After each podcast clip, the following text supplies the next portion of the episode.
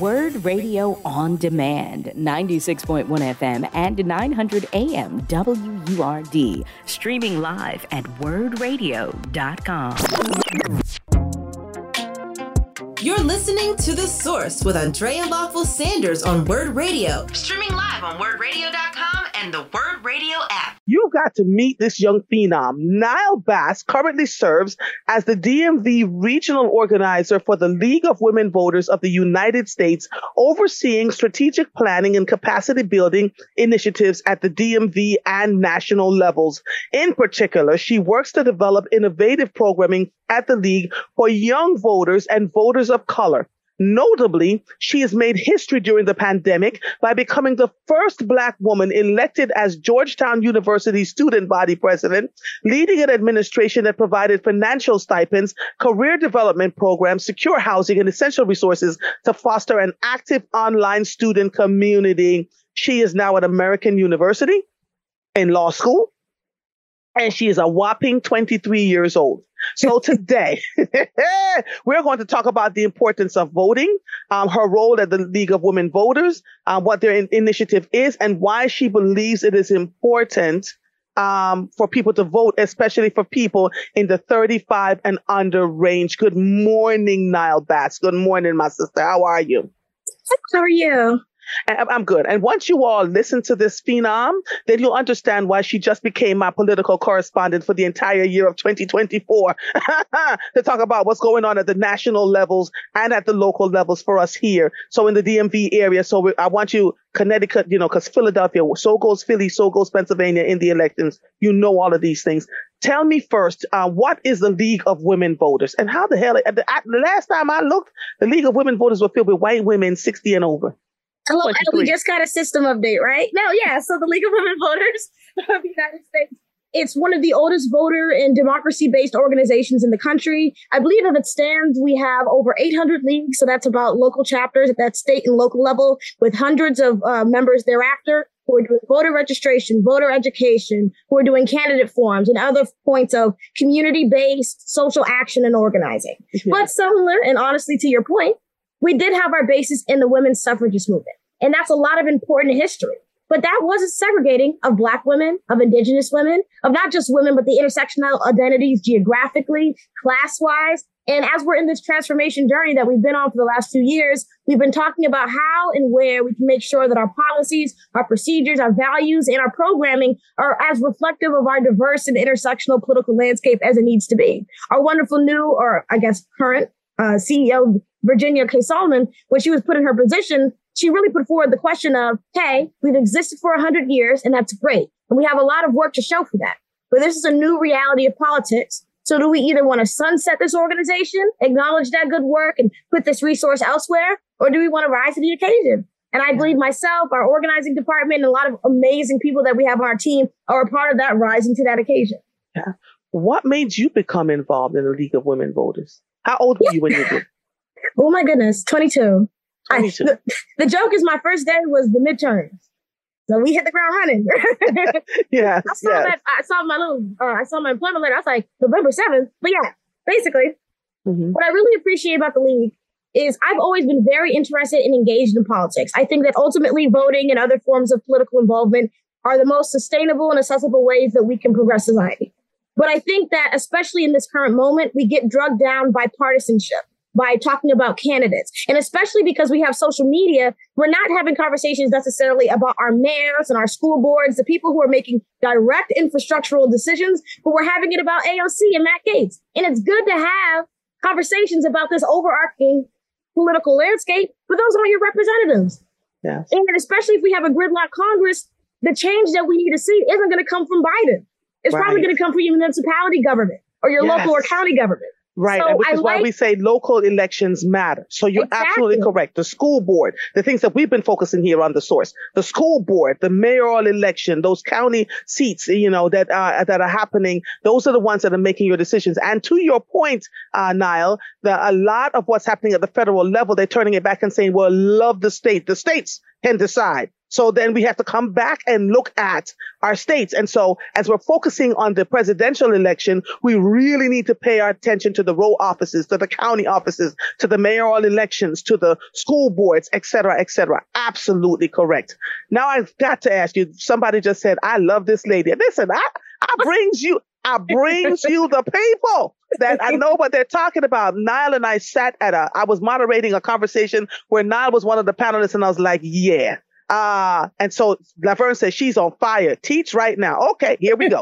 so you you are literally going to be our political correspondent for the entire year of 2024. We need you because it, it's a conversation that we need to have. Now, what made you at the tender age of 23 decide? How old were you when you decided that you wanted to get involved and engaged in politics? Because you already know it is set out here that young people don't give a hootie about politics and you are you are slow and you don't care and just all the things that they would say about your age group, right? So how old were you when you decided that this is what you wanted to get engaged in? And is that why you decided you wanted to become a lawyer? Yeah, so it's interesting. I think the first election that I was really locked into, so I knew what was happening and I had opinions about it, was Mitt Romney and Obama in 2012. And to be clear, a lot of my grassroots uh, experience has been from my mother and my grandmother. So when I was very young, we lived in Iowa. I remember being around the caucuses that my mother and grandmother helped organize. I remember going to the polls with my mom, talking to the people who were outside of it, trying to get a general idea of like who's their candidate and what do they care about. And that's something that I really do emphasize is that when we're talking to young people and we're trying to get them to vote, that the first time I'm asking you to vote is 18 and now the entire future of our country is on your shoulders. And if you don't vote, you don't care. And I've never talked to you about democracy before that. You don't have a civics class in your curriculum, whether that was elementary, middle school, or primary. You're not going to the state capitol. You're not meeting with your state representatives. You're not making politics intrinsic. Politics was very intrinsic to me. It's always been something that I was invited into. If we're watching MSNBC or Fox News or CNN in the house, even when I was 10, we were having age appropriate conversations about what was happening. And we were actually going to protests and advocacy. So the reason I can appreciate voting so much is that the framework I was given is that that's one piece of a multifaceted puzzle for how and when and what we do to make social change. And I do think that, you know, going to law school has been a really important fixture of that because when we look at the challenges in response to our progress, we're making laws saying these IDs are allowable, but not these. We're saying that you can't give water in lines. We're challenging thousands of people at once in accordance to the racial sounding names to purge them off the records and we're not giving them notification of it, that requires a legal lens of analysis. Because we got to go into these courts because we got to fight tooth and nail for every single right we have and, and have not yet lost because that's where they're going. We get black and brown people, you know, registered and they gerrymander or they deputize random people to have guns to be at the poll to check you out, to enforce some moral authority. And they just a guy. So that's, you know, the legal lens is important to that, I would imagine. I, I yes. And so you were, uh, you know, immersed in it at a young age. To what do you, what can we do to get, uh, folks your age and younger to be engaged? How do we start that process with them if we've, we've not yet? Because we, to your point, it is difficult to tell somebody you need to get out and vote and, you know, you, you just don't care and you, you don't understand and get out the way, et cetera, et cetera how do we get them engaged? Because I saw something in Washington D.C. in 2020. Uh, we were at, there was a protest in front of the, the White House. People were protesting the, the then current president who had lost the election. And there was a young man there from Howard University who says, uh, no, it was before the election. It was before the election. It was, it was about the summertime because Keir Bradford-Grey was out there too. And he said, I went to law, I went to Howard University. My I can't afford to pay my student loans. Nobody hears us. I'm trying to ask the question, how do I vote for somebody? Well, you, you don't have an option. It's either Biden or him. And if, and this man was screaming in his face. This is why we don't uh, talk to young people because they don't understand. And he says, yo, I'm standing here. I graduated from college. I cannot afford to live on my own. I don't have health insurance. Neither the Republicans or the Democrats are helping me. So tell me why I should vote, right? So to you, to, to, to that point, my question for you is how do we get young people engaged in a way to make them so that we understand them. So let me just say this so that we understand where you're coming from and B, that they're going to the polls to vote for their best interest, whatever. No, Absolutely. I think the core question is understanding your audience. And that takes two things. One is that we're typically talking 18 to 29. 18 to 29 could be someone who's first generation has been handling their family's affairs for years because they're the only one fluent in English. That could be military enlisted. That could be parents. That could be so many forms of different professional, geographic, personal locales that when we break that down, we're able to have more interesting conversations because the conversation I'm having with Philly youth is different than I'm having with Pennsylvania's rural youth. They have different priorities, different needs. And then the other thing that I have to really emphasize is that I think all communities are very good at telling when you're disingenuous and when you're here for personal gain. And I think that means cultivating young voters is 365. If you know my school is underfunded, if you know we don't have enough bus stops for me to get to school, if we know that my curriculum is lacking, if we know that Moms for Liberty is coming into my school board system and trying to shout out African American history, and I'm a 70% African American district award in Philly or in DC, and the first time I hear from you is when responsibility of democracy is on my shoulder. And you're not showing up there to provide resources, to be arguing at these town halls, to be going to our food kitchens, to be replenishing these communities. Well, then why would I listen to you? Because I only see you when I want something or when you want something from me. It has to be a very mutual, engaging, and sustainable relationship because I think young people have to believe that you care about them first. Yes, yes. And so then the message then, the message then should be to the people who are running for office, who are currently in office. What's the message that you want to give them? Absolutely. And you to be precise in it. And you have to know that the conversation with one young group is not going to be the same for the other. You have to be willing to multitask because you have multi needs and responsibilities. Yes. And you got to go to these communities, I think, humble.